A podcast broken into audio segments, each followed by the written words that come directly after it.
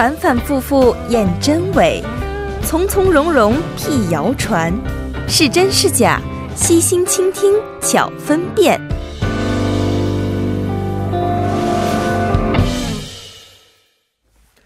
当今社会信息量巨大，信息内容林林总总，让我们是常常难辨真假。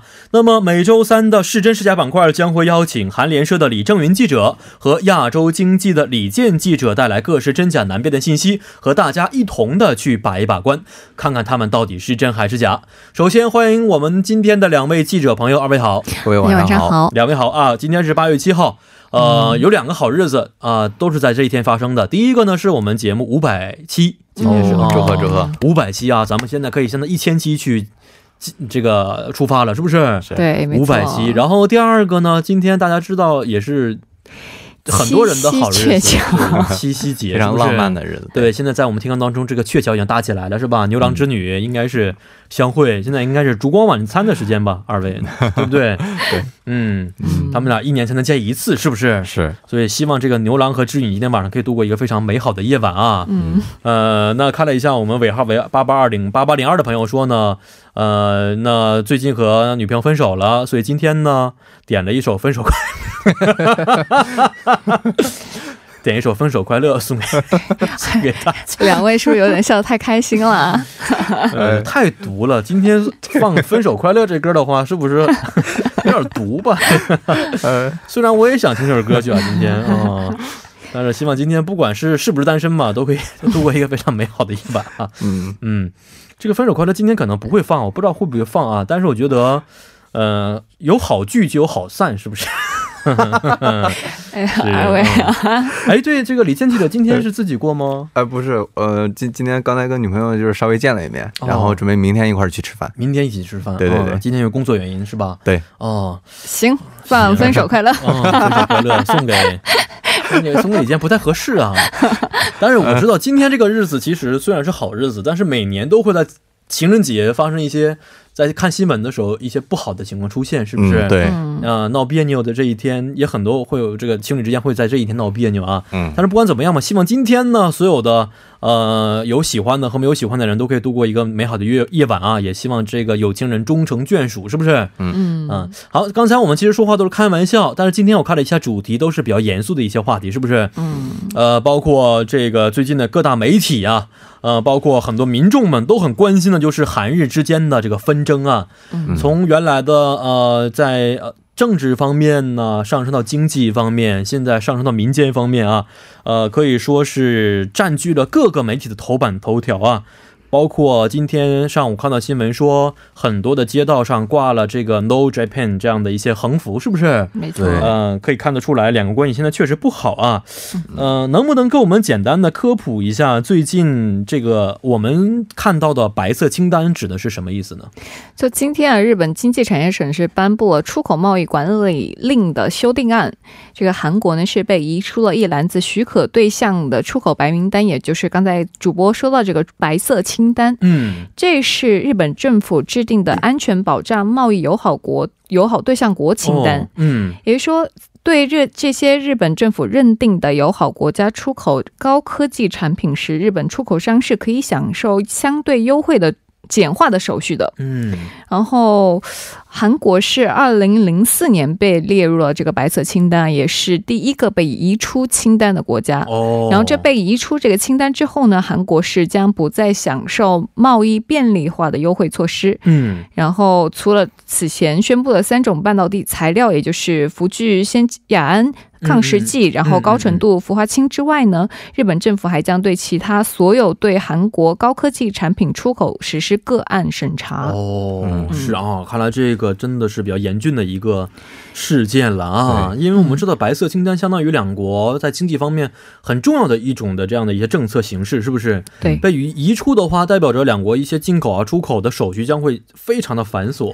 对，特别是这个一号，就是日本开这个国务会议是审议通过了这个法案。之后呢，就二日啊，这个韩国副总理兼企划财政部长官洪南基是宣布。将日本移出韩国的出口白名单。哦，相当于互相的这种报复一个过互相程。伤害。对，但是我们知道这个互相伤害其实没有赢家的，是不是？对，类似于现在中美两国的这个贸易纷争的结果，其实并不是说谁赢谁会主导什么什么，这个结果现在看来其实是没有一个是赢家，对吧？嗯，呃，但是我发现最近呢，不光光是政府之间关系变得越来越不好啊，韩国民众的这个反日情绪也是在不断的上升。呃，两位最近关注了这样的新闻之后，呃，能不能给我们介绍一下呢？呃，我我是实际上有两次这个比较深深刻的感受吧。嗯，上个星期六是去京畿道河南市的一个大型综合购物商场，哦，然后商场的一层有两家这种平价呃服装店，嗯嗯，然后嗯左边是一个日本的品牌，哦。右边是一个韩国本土的品牌。嗯，因为是星期六嘛，所以顾客就比较多，一尤其是一楼这个搞活动人也特别多。嗯，但是在这密密麻麻的人群当中，这个日本的服装店门门可罗雀，其实就就是可以说是完完全没有顾客。嗯嗯嗯嗯，然后韩国这边的这个服装店人就特别多，是生意就特别哦好。所以可看得出来啊，从这么一点呢，就可看得出来，最近确实是，呃，民众的反日情绪也是比较高的。嗯。对，呃，然后就是我经常去运动的这个球馆，嗯。因为呃，我经常打羽毛球嘛，然后羽毛球器材，然后包括一些衣服，嗯。呃，日本的品牌可能就是在技术上有一定优势吧。嗯嗯，之前的球友们都非常喜欢这个牌子。嗯，然后在日本对韩国进行贸易制裁之后，很多球友都会说以后不会再去购买哦，日本的产品了。是这样的，对。嗯而且前几天我在看新闻的时候，韩国国家电视台，嗯是吧？这个主播呃，在直播的时候拿了一支笔，是不是一直在进行这个播播报？最后呢，被投诉了，说你这个笔是不是日本产的啊？然后最后在新闻结束的时候，这个主播特意澄清了一下，说我这个笔是国产的，并不是日本产的。可以看得出来，最近很多人反日情绪是很高的，对不对？对对对，很敏感。嗯，是的，所以今天呢，我们的这个真假的资讯看来很多都是跟日本有关系的，是吧？嗯，嗯，好，那首先请郑云记者来介绍一下您今天带来的真假信息。第一条是什么呢？第一条就跟这个抵制日货活动啊，就有很大的相关性啊。嗯，在这次抵制日货的活动中，传说中受到最大冲击的是日本啤酒啊。嗯，嗯，哦，觉得这个事实是真的吗？这次抵制日货的首当其冲的日本的产产品品是嗯啤酒，日本啤酒。嗯嗯，咱们先不说日本的啤酒有没有成为这次第一个受到抵制的这样的一个品牌啊，那是我觉得还挺好喝的，说实话啊，味道还不错啊。嗯，也可以看得出来，其实很多民众在日常生活当中。经常能够很容易购买的产品就是啤酒了吧？对，可以这么说，在便利店有很多品牌在里特别边，是吧？是这个买一万韩元或是多一少万四千钱？嗯，嗯，买买一万可以买买成买成四个，是不是？对对对单独买的话，三千九到四千五不等。嗯对，哦，咱们好熟悉啊，对这个价钱。是我每次买的话都是买最贵的，单单品是最贵的，四千三、四千、四千五这样的、嗯，这样的啤酒，嗯，最后可以两千五就可以买得到。呃，所以如果不买这个啤酒的话，确实会受到很多的损失。我觉得这个品牌啊，嗯，我觉得有可能是真的。嗯，啊，李健记者，您认为呢？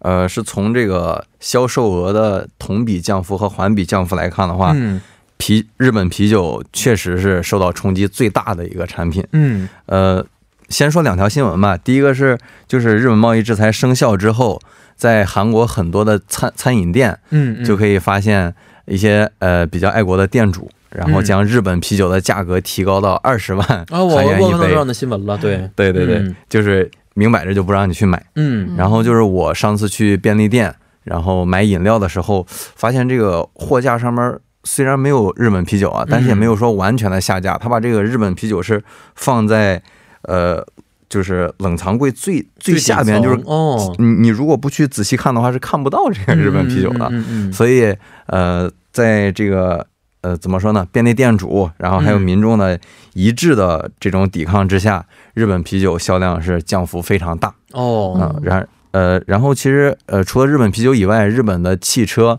嗯销呃销量七月份的销量，我看了一下统计，好像是降了百分之四十以上。哦，这两个产品种类是受冲击最大的。是啊，汽车和啤酒这方面，我们刚才也说过，日本的很多服饰品牌，嗯，最近逛的人很少，是不是？嗯，对，因为我们家附近就有这么一家非常出名的日本服饰啊。嗯，我看了一下，确实人要比以前少了非常非常多。对，嗯，所以看得出来，最近大家对这个对日情绪啊，确实是持着一个负面的态度，是吧？是的。嗯，好，那这个消息是真的吗？这是确实是条真消息啊，嗯这跟我们生活也息息相关。嗯，我先来给一组数据好了。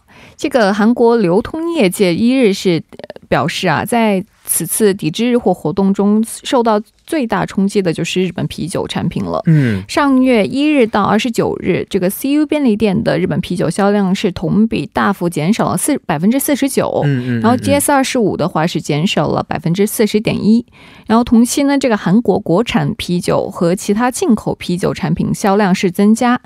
一般啊，这个朝日啤酒在这个大容量罐装啤酒中是最有人气的，嗯，但是这个七月份销量榜上，国产品牌凯诗是排名第一，嗯，然后朝日也掉到了第七。嗯。然后昨天啊，这个韩国海关向这个执政党共同民主党议员提交的资料是显示，七月日本啤酒进口额是环比减少了百分之四十五点一，嗯，然后同比是减少了百分之三十四点六。嗯然后这个我们都知道，这个日本啤酒它的进口其实从四月到六月是一直增加的，然后七月的话是还少减少了近半。哦嗯，所以这个日啤酒也成为了抵制日货行动的主要对象啊。然后在大超市和便利店都是陆续下降。嗯，然后业界还将这个啤日本啤酒排除在优惠活动清单或停止订购。嗯嗯是嗯呃，刚才也说过，到六月为止都是持一个上升的态势啊，没错，而且夏天的时候是啤酒销量应该是最旺的一个季节，没错，但是。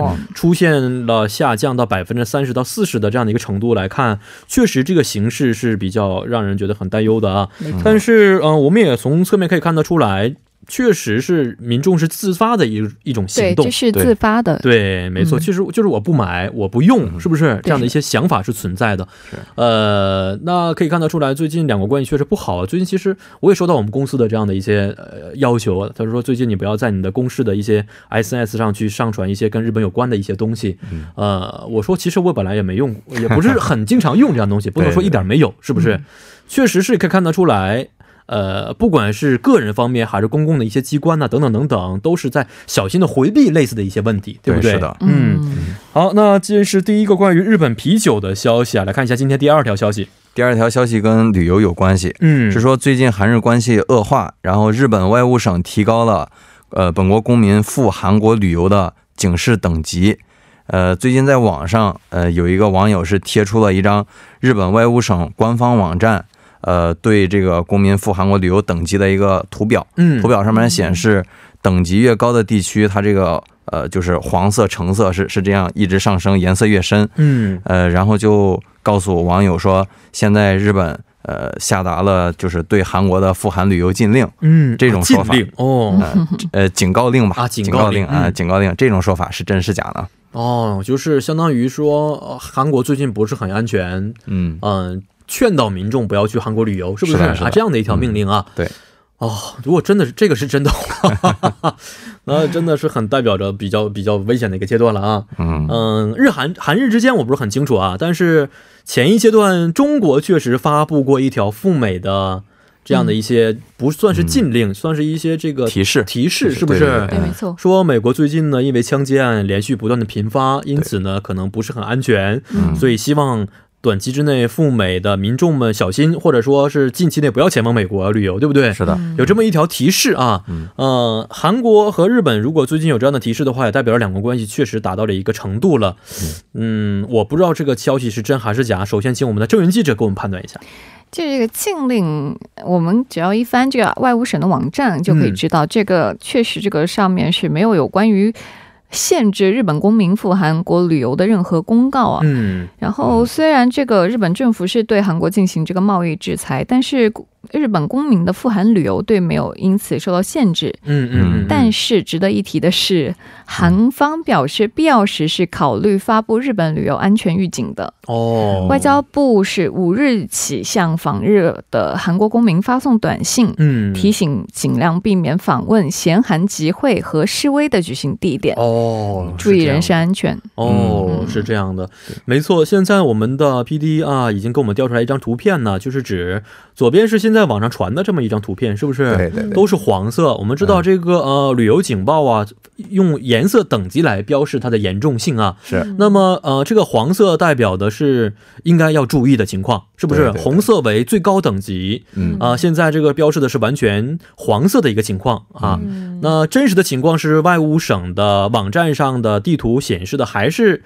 没有任何的警报情况出现，对是不是？嗯就看得出来，这条消息首先是一条假新闻，日本方面并没有最近警告日本民众应该小心的赴韩旅游啊。对，嗯没错。呃，首先从官方方面没有完全切断两国民间的往来，是不是？是的，对对对，嗯，嗯其实。呃，我们知道前几年中韩关系也出现过一些波折在里边，但是也没有过这样的一些法律性的文件出现，是不是？没有对，嗯，民间的往来还是正常的。嗯那现在看来韩，韩日之间民间往来也是正常的，但是未来发展情势能达到一个什么状态，我们现在并不是非常清楚。因为知道今天是八月七号，再过一星期是八月十五号光复节，嗯那个时候可能会。又可能一个小的高潮出现，对吧？嗯，也让我们要拭目以待。两位最近周边的朋友有没有赴韩赴日旅游的情况？因为现在是暑假阶段，对不对？嗯没有，嗯，很多朋友会请假去旅游，赴日旅游的情况现在多吗？嗯，没有发现，没有发现情况。嗯，主要是现在这个局势十分严峻啊，然后事情也挺忙的，嗯嗯嗯其实也没有什么可以请假的这个。哦，对。但是很多职场人士可能利用七八月休假的情况去附近国家旅游的情况也非常多、嗯。啊，嗯那么远一点的地方也有。所以，嗯。但是现在就是韩国民众是多就是选择就是在国内游，嗯嗯嗯，或者是去中国旅游。嗯嗯嗯，或者东南亚国家比较多一些。是，哎，嗯对我周围有有一个朋友是取消了去日本的机票，然后去中国海南旅游了，嗯嗯嗯有这么一个有这么一个例？啊，是，对，而且我听说最近赴日的航班也减少了很多，是吧？啊是，对对，嗯没错。大约多少？有没有一些这个统计？二位知道吗？一一般是联航，它减少这个，比如说把这个一些航线给砍掉啊、哦之类的。航线砍掉了。对，嗯嗯嗯嗯，就是然后也是大幅价，因为它这个频率还是挺高的嘛。嗯嗯嗯嗯嗯嗯，所以减少这个赴日旅游，呃，赴日的飞行的这个航线嗯的频率。是因为我们知道以前。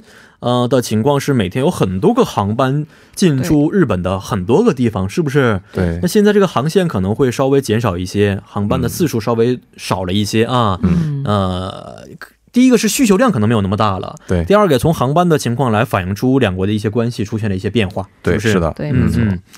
好，呃，希望这个两国关系啊，可以通过一些办法来得到一个很好的解决啊。嗯好看一下今天的下一条消息，是由我们的郑云记者提出的。这也是跟赴日旅游有关啊，但是这个原因是。因为这个日本又爆发这个核辐射新闻，哦所以应该克制赴日旅游。我们都知道，就是二零一一年三月十一日，就是日本宫城县海域是发生里氏九级的大地震，嗯。然后由此引发了巨大海啸，造成福岛第一核电站发生重大核泄漏事故。嗯我们也称之为这个为三幺幺大地震啊。嗯嗯然后截至目前的话，日本政府仍指定福岛第一核电站周围一定范围为避难指示区域啊。然后我们都知道，核事故处理的话是需要相当长的时间的，相关区域的核辐射可能会长期存在。嗯就有人指出了这个日本辐射超标，应克制赴日旅行。嗯请问这是真是假？哦，日本现在核辐射的指数超标，应该是克制赴日旅行的一条消息。对，嗯哦，日本的核辐射对现在还是有影响的吧？我记得，虽然这个嗯呃，这官方说已经是得到了大幅的缓解啊，但是其实我们也听说很多检测出来一些水产品呢，还是有一些核辐射超标的情况，是吧？嗯是的，呃，因为我们知道台湾那边经常说要进口一些日本的各个方面核辐射区的一些农作物、水产品，最后检测出来确实有一些问题存在啊。嗯嗯、那么现在这个核辐射除了对于水产品和农作物产生一些影响之外，会不会对人体产生直接的影响和伤害？我倒是不是特别了解这方面的一些信息啊。好，那首先请问一下我们的李健记者，您是怎么看待的？啊，首先我觉得这是一条真消息。嗯，然后就是主播刚才提到的核辐射是一定会对人体产生这个不良影响的。没错，呃，因为呃，就是它这个放射性元素是会呃。如果环境稳定的话，是会一直存在的。它中中间这个质子、核子就是数量不变的话，放射性会一直存在。然后日本的三幺幺大地震，韩国是叫这个东日本大地震，嗯，发生以后，呃，虽然日本官方。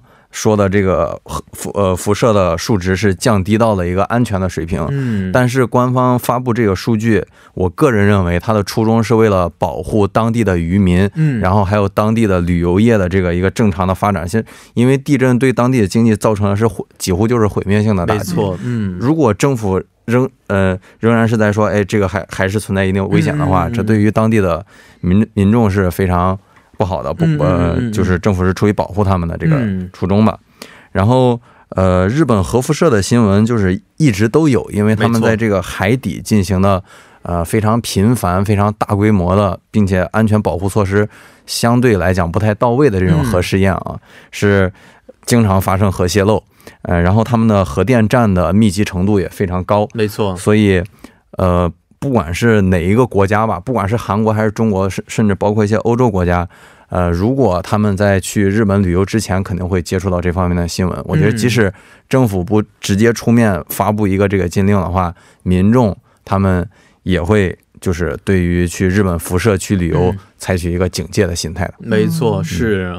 嗯，我们其实知道俄罗斯上一次的那个什么切诺切尔诺贝利，哎，对，切尔诺贝利啊，核电站，啊，说是百年之内是不适合人类去居住的，是不是？对。包括现在去啊附近，我看很多一些探险家去附近去测试的时候，虽然通过最近这么几年的这个管理，呃，核辐射的数值已经降到很低的一个水平，但是在那个钢铁的我们叫铁棺，是不是？现在被一个水泥棺材是 水泥铁棺。铅棺嘛，用铅做的，铅棺啊，对，里边的辐射仍然是超标了好几千倍、好几万倍以上啊。对，所以看得出来，这个核辐射在很短的一个时期之内不能够把它完全的消除掉。嗯，所以现在去核辐射区进行旅游的话，我觉得，呃，宁可对于我来说，可能个人来说是宁可信其有。不可信其无，为了我们自身的安全，是不是？因为这个，万一有一个不稳定的因素存在的话，对于人是一辈子的影响，对不对？是的。那这种情况之下，还是以安全为。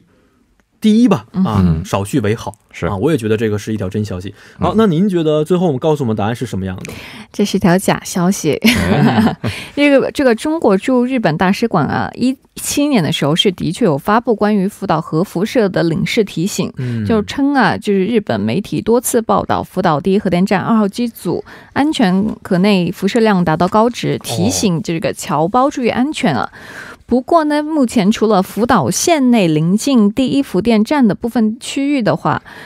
日本国内整体空气核辐射的水平是大幅下降，然后包括东京在内的大部分地区是已经降至这个三幺幺地大地震之前的水平哦。然后近期这个赴日的韩国游客逐步减少啊，就是克也是说克制赴赴日旅游啊，还是主要是因为这个反日情绪的升温哦。因为像就是这个据韩国旅游业上个月二十一日的消息啊，嗯，就韩国出境游龙头旅行社的赴日团队游产品的预订量是大幅下降，嗯，八到二十一日的日均预订量是降至了五百人哦，也就是仅为以往的一半水平哦。然后另一家旅大型旅行社，然后七月前十八天的赴日旅游订单也是同比大幅减少近七成，嗯，然后预约人数也是减半。哦，啊，看得出来，也就是因为这个反日的情绪，导致现在赴日游的人数在不断减少当中，是不是？对。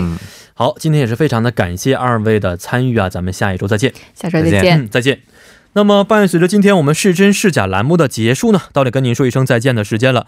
节目最后，代表作家尹月和李京轩以及制作人刘在恩，感谢大家的收听。最后，把这首来自 Pen 演唱的《Pekparship Do》送给大家。幺零幺三信息港，愿成为每晚陪伴您的避风港。